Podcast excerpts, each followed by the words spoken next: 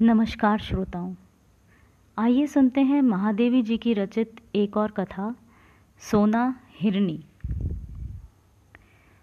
सोना की आज अनायास स्मृति हो आने का कारण है। मेरे परिचित स्वर्गीय डॉक्टर धीरेन्द्र नाथ बसु की पौत्री सुष्मिता ने लिखा है, गत वर्ष अपने पड़ोसी से मुझे एक हिरण मिला था। बीते कुछ महीनों में हम उससे बहुत स्नेह करने लगे हैं। परंतु अब मैं अनुभव करती हूँ कि सघन जंगल से संबंध रहने के कारण तथा अब बड़े हो जाने के कारण उसे घूमने के लिए अधिक विस्तृत स्थान चाहिए। क्या कृपा करके उसे स्वीकार करेंगी? सचमुच, मैं आपकी बहुत आभारी रहूँगी, क्योंकि आप जानती हैं, मैं उसे ऐसे व्यक्ति को नहीं देना चाहती जो उससे बुरा व्यवहार करे। मेरा विश्वास है आपके यहाँ उसकी भली भांति देखभाल हो सकेगी। कई वर्ष पूर्व मैंने निश्चय किया कि अब हिरण नहीं पालूँगी, परंतु आज उस नियम को भंग किए बिना इस कोमल प्राण जीव की रक्षा संभव नहीं है। सोना भी इसी प्रकार अचानक आई थी, परंतु वह तब तक अपनी शैशवावस्था भी पार नहीं कर सकी थी। सुनहरे रंग के रेशमी लच्छों की गांठ के समान उसका कोमल लघु शरीर था। छोटा सा मुँह और बड़ी बड़ी पानीदार आँखें। देखती थी तो लगता था कि अभी छलक पड़ेंगी। उनमें प्रसुप्त गति की बिजली की लहर आँखों में कौंध जाती थी। सब उसके सरल शिशु रूप से इतने प्रभावित हुए कि किसी चंपक वर्णा रूपसी के उपयुक्त सोना सुवर्णा, स्वर्ण लेखा आदि नाम उसका परिचय बन गए। परंतु उस बेचारे हिरण शावक की कथा तो मिट्टी की ऐसी व्यथा कथा है जिसे मनुष्य निष्ठुरता करती है। वह न किसी दुर्लभ खान के अमूल्य हीरे की कथा है और न अथाह समुद्र के महार्थ मोती की। निर्जीव वस्तुओं से मनुष्य अपने शरीर का प्रसाधन मात्र करता है। अतः उनकी स्थिति में परिवर्तन के अतिरिक्त कुछ कथनीय नहीं रहता। परंतु सजीव से उसे शरीर या अहंकार का जैसा पोषण अभीष्ट है। उसमें जीवन मृत्यु का संघर्ष है, जो सारी जीवन कथा का तत्व है। जिन्होंने हरितिमा में लहराते हुए मैदान पर छलांगे भरते हुए हिरणों के झुंड को देखा होगा, वही उस अद्भुत, गतिशील सौंदर्य की कल्पना कर सकता है। मानो तरल मरकत के समुद्र में सुनहले फेन वाली लहरों का उद्वेलन हो। परंतु जीवन के इस चल सौंदर्य के प्रति शिकारी का आकर्षण नहीं रहता। मैं प्राय सोचती हूँ कि मनुष्य जीवन की ऐसी सुंदर ऊर्जा को निष्क्रिय और जड़ बनाने के कार्य को मनोरंजन कैसे कहता है? मनुष्य मृत्यु को असुंदर ही नहीं, अपवित्र भी मानता है। उसके प्रियतम आत्मीय जन का शव भी उसके निकट अपवित्र, अस्पृश्य तथा भयाजनक हो उठता है। जब मृत्यु इतनी अपवित्र और असुंदर है, तब उसे बांटते घूमना क्यों अपवित्र और असुंदर कार्य नहीं है? ये हमें समझ नहीं पाती।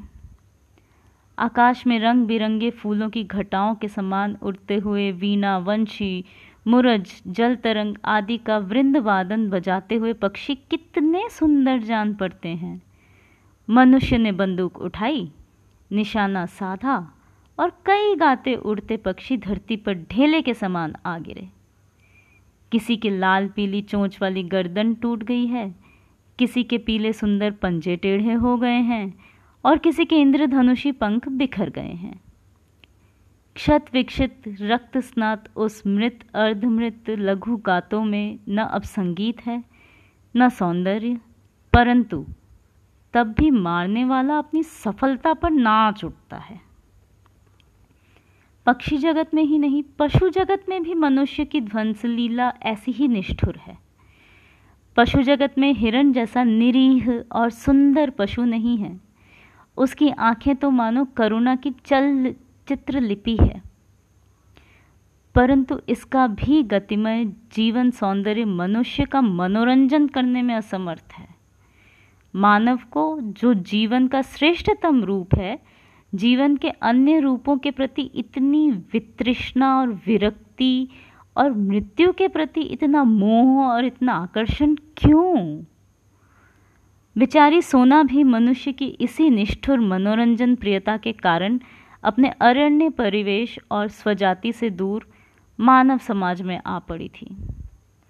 प्रशांत वनस्थली में जब अलस भाव से भ्रमण करता हुआ मृग समूह शिकारियों की आहट से चौंक कर भागा, तब सोना की माँ सद्य प्रसूता होने के कारण भागने में असमर्थ रही। सद्यजात मृग शिशु तो भाग नहीं सकता था। अतः मृगी माँ ने अपनी संतान को अपने शरीर की ओट में सुरक्षित रखने के प्रयास में प्राण दिए। पता नहीं दया के कारण या कौतिक प्रियता के कारण शिकारी मृत हिरणी के साथ उसके रक्त से सने और ठंडे स्तनों से चिपके हुए शावक को जीवित उठा लाए। उनमें से किसी के परिवार की सदस्य गृहिणी और बच्चों ने उसे पानी मिला, दूध पिला पिला कर दो चार दिन जीवित रखा। सुष्मिता बसु के समान ही किसी बालिका को मेरा स्मरण हो आया और वह उस अनाथ शावक को मुमूर्ष अवस्था में मेरे पास ले आई। शावक अवांछित तो था ही, उसके बचने की आशा भी धूमिल थी, परंतु मैंने उसे स्वीकार कर लिया।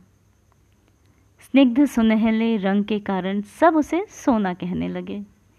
दूध पिलाने की शीशी, ग्लूकोज, बकरी का दूध आदि सब कुछ एकत्र करके उसे पालने का कठिन अनुष्ठान आरंभ हुआ। उसका मुख इतना छोटा सा था कि उसमें शीशी का निपल समाता ही नहीं था।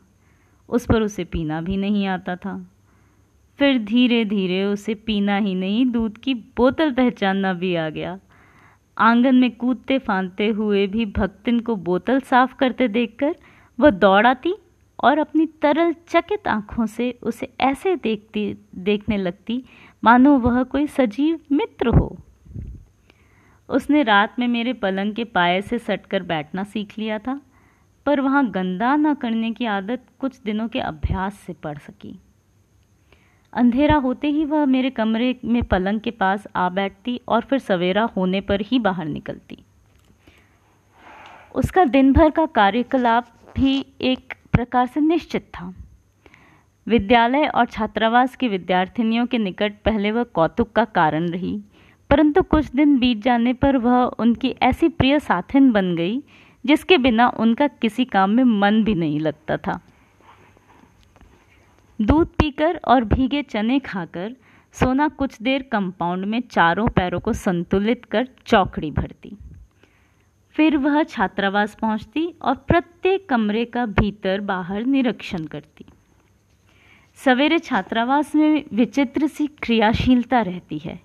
कोई छात्रा हाथ मुँह धोती है, कोई बालों में कंघी करती है, कोई अपनी मेज़ की सफ़ाई करती है, कोई स्नान करके भीगे कपड़े सूखने के लिए फैलाती है और कोई पूजा करती है। सोना के पहुँचे जाने पर इस विविध कर्म संकुलता में एक नया काम और जुड़ जाता था। कोई छात्रा उसके माथे पर कुमकुम का बड़ा सा टीका लगा देती, कोई गले में रिबन बाँध देती और कोई पूजा के बताशे खिला देती। मेस में उसके पहुँचते ही छात्राएँ ही नहीं नौकर चाकर तक दौड़ जाते और सभी उसे कुछ न कुछ खिलाने को उतावले रहते, परंतु उसे बिस्किट को छोड़कर कम खाद्य पदार्थ पसंद थे। छात्रावास का जागरण और जलपान अध्याय समाप्त होने पर वह घास के मैदान में कभी डूब चढ़ती और कभी उस पर लेटती रहती। मेरे भोजन का समय वो किसी प्रकार जान लेती थी। यह समझने का उपाय नहीं है, परंतु वह ठीक उसी समय भीतर आ जाती और तब तक मुझसे सटी खड़ी रहती जब तक मेरा खाना समाप्त न हो जाता। कुछ चावल रोटी आदि उसका भी प्राप्य रहता था परंतु उसे कच्ची सब्ज़ी ही अधिक भाती थी। घंटी बजते ही वह फिर प्रार्थना के मैदान में पहुँच जाती और उसके समाप्त होने पर छात्रावास के समान ही कक्षाओं के भीतर बाहर चक्कर लगाना आरंभ करती मेरे प्रति स्नेह प्रदर्शन के उसके कई प्रकार थे। बाहर खड़े होने पर वह सामने या पीछे से छलांग लगाती और मेरे सिर के ऊपर से दूसरी ओर निकल जाती। प्राय देखने वालों को भय होता था कि उसके पैरों से मेरे सिर पर चोट न लग जाए। परंतु वह पैरों को इस प्रकार सिकोड़ रहती थी और मेरे सिर को इतनी ऊंचाई से लांगती थी कि चोट लगने की कोई संभावना ही नहीं रहती थी। भीतर आने पर वह मेरे पैरों से अपने शरीर को रगड़ने लगती। मेरे बैठे रहने पर वह साड़ी का छोर मुँह में भर लेती और कभी पीछे चुपचाप खड़े होकर चोटी ही चबा डालती। डांटने पर वह अपनी बड़ी बड़ी गोल और चकित आँखों में ऐसी अनिर्वचनीय जिज्ञासा भरकर एकटक देखने लगती कि हँसी ही आ जाती। कविदास, कविगुरु कालिदास ने अपने नाटक में मृगी, मृगशावक आदि को इतना महत्व क्यों दिया है, यह हिरण पालने के उपरांत ही ज्ञात होता है। पालने पर वह पशु न रहकर ऐसे, ऐसा स्नेही संगी बन जाता है जो मनुष्य के एकांत शून्य को भर देता है, परंतु खीज उत्पन्न करने वाली जिज्ञासा से उसे बेझिल नहीं बनाता। यदि मनुष्य दूसरे मनुष्य से केवल नेत्रों से बात कर सकता तो बहुत से विवाद समाप्त हो जाते, परंतु प्रकृति को यह अभीष्ट नहीं रहा होगा। संभवतः इसी से मनुष्य वाणी द्वारा परस्पर किए गए आघातों और सार्थक शब्द भार से अपने प्राणों पर इन भाषाहीन जीवों की स्नेह तरल दृष्टि का चंदन लेप लगाकर स्वस्थ और आश्वस्त होना चाहता है। विदा लेती हुई शकुंतला का गुरु, गुरुजनों के उपदेश आशीर्वाद से बेझिल अंचल, उसका पालित मृग छोना थाम लेता है। शकुंतला के प्रश्न करने पर कि कौन मेरा अंचल खींच रहा है?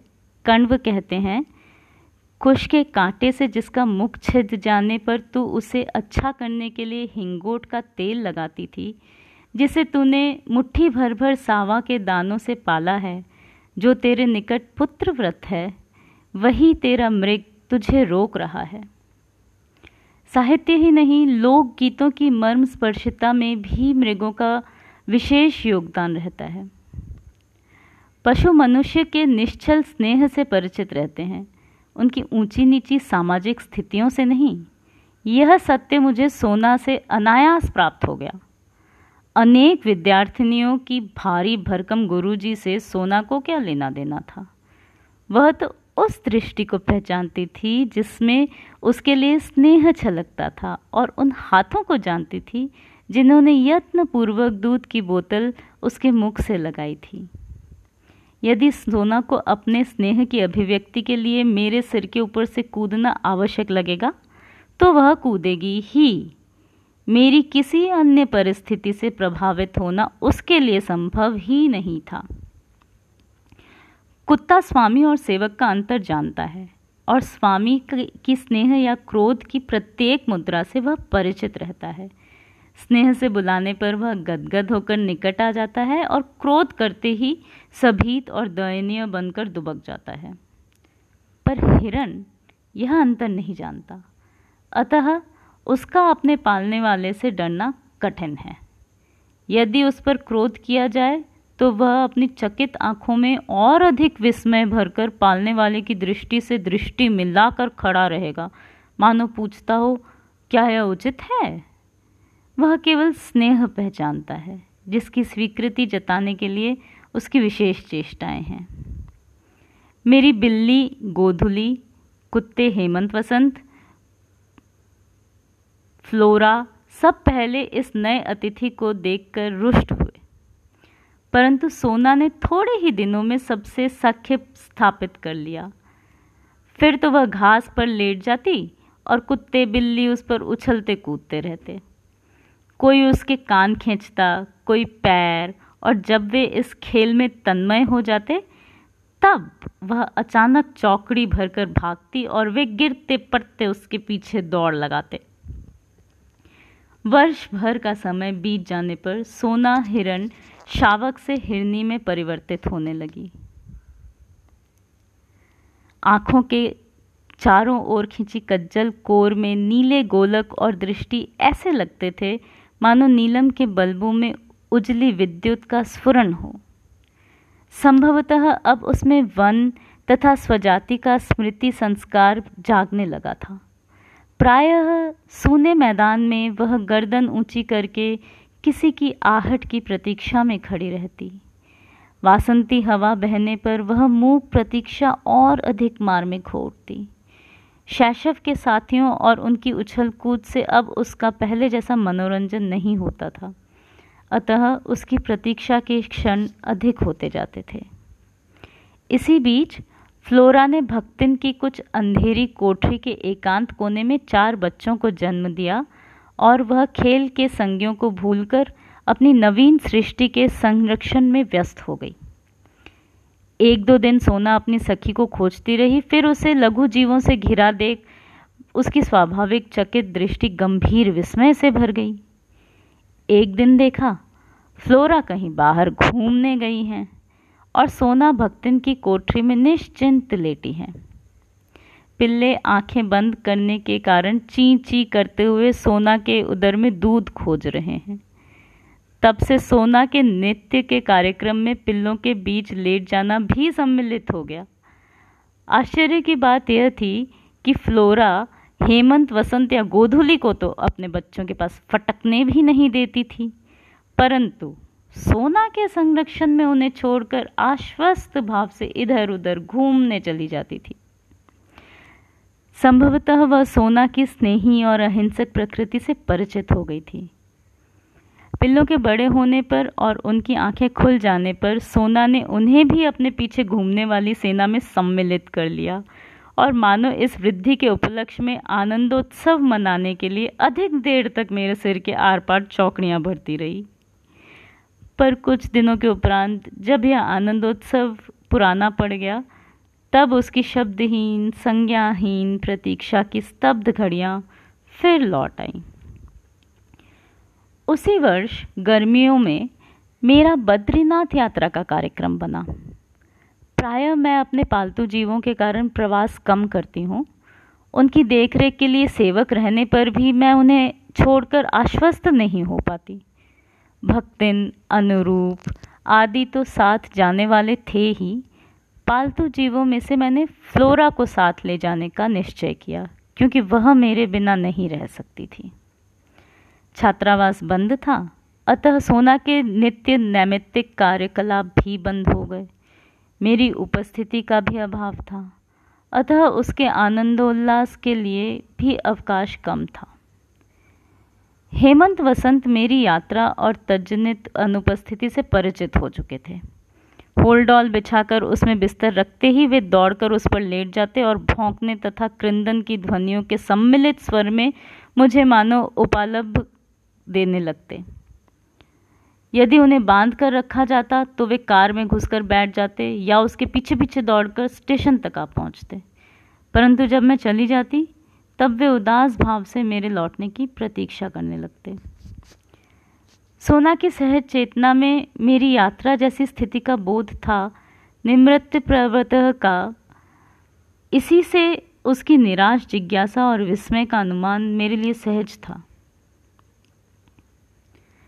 पैदल जाने आने के निश्चय के कारण बद्रीनाथ की यात्रा में ग्रीष्म अवकाश समाप्त हो गया। दो जुलाई को लौटकर जब मैं बंगले के द्वार पर आ खड़ी हुई, तब बिछड़े हुए पालतू जीवों में कोलाहल होने लगा। गोधुली कूद कर कंधे पर आ बैठी। हेमंत वसंत मेरे चारों ओर परिक्रमा करके हर्ष की ध्वनियों में मेरा स्वागत करने लगे, पर मेरी दृष्टि सोना को खोजने लगी। क्यों वह अपना उल्लास व्यक्त करने के लिए मेरे सिर के ऊपर से छलांग नहीं लगाती? सोना कहाँ है?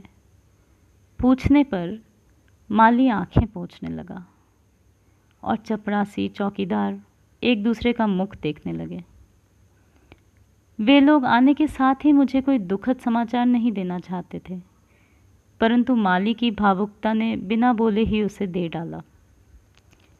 ज्ञात हुआ कि छात्रावास के सन्नाटे और फ्लोरा के तथा मेरे अभाव के कारण सोना इतनी अस्थिर हो गई थी कि इधर उधर कुछ खोजती सी वह प्राय कंपाउंड के बाहर निकल जाती थी। इतनी बड़ी हिरनी को पालने वाले तो कम थे, परंतु उसे खाद्य और स्वाद प्राप्त करने के इच्छुक व्यक्तियों का बाहुल्य था। इसी आशंका से माली ने उसे मैदान में एक लंबी रस्सी से बांधना आरंभ कर दिया था। एक दिन न जाने किस स्तब्धता की स्थिति में बंधन की सीमा भूलकर बहुत ऊंचाई तक उछली और रस्सी के कारण मुख के बल धरती पर आ गिरी। वही उसकी अंतिम सांस और अंतिम उछाल थी। सब सुनहले रेशम की गठरी के शरीर को गंगा में प्रवाहित कराए और इस प्रकार किसी निर्जन वन में जन्मी और जन संकुलता में पली सोना की करुण कथा का अंत हुआ। सब सुनकर मैंने निश्चय किया था कि हिरण नहीं पालूँगी। पर संयोग से फिर हिरण ही पालना पड़ रहा है।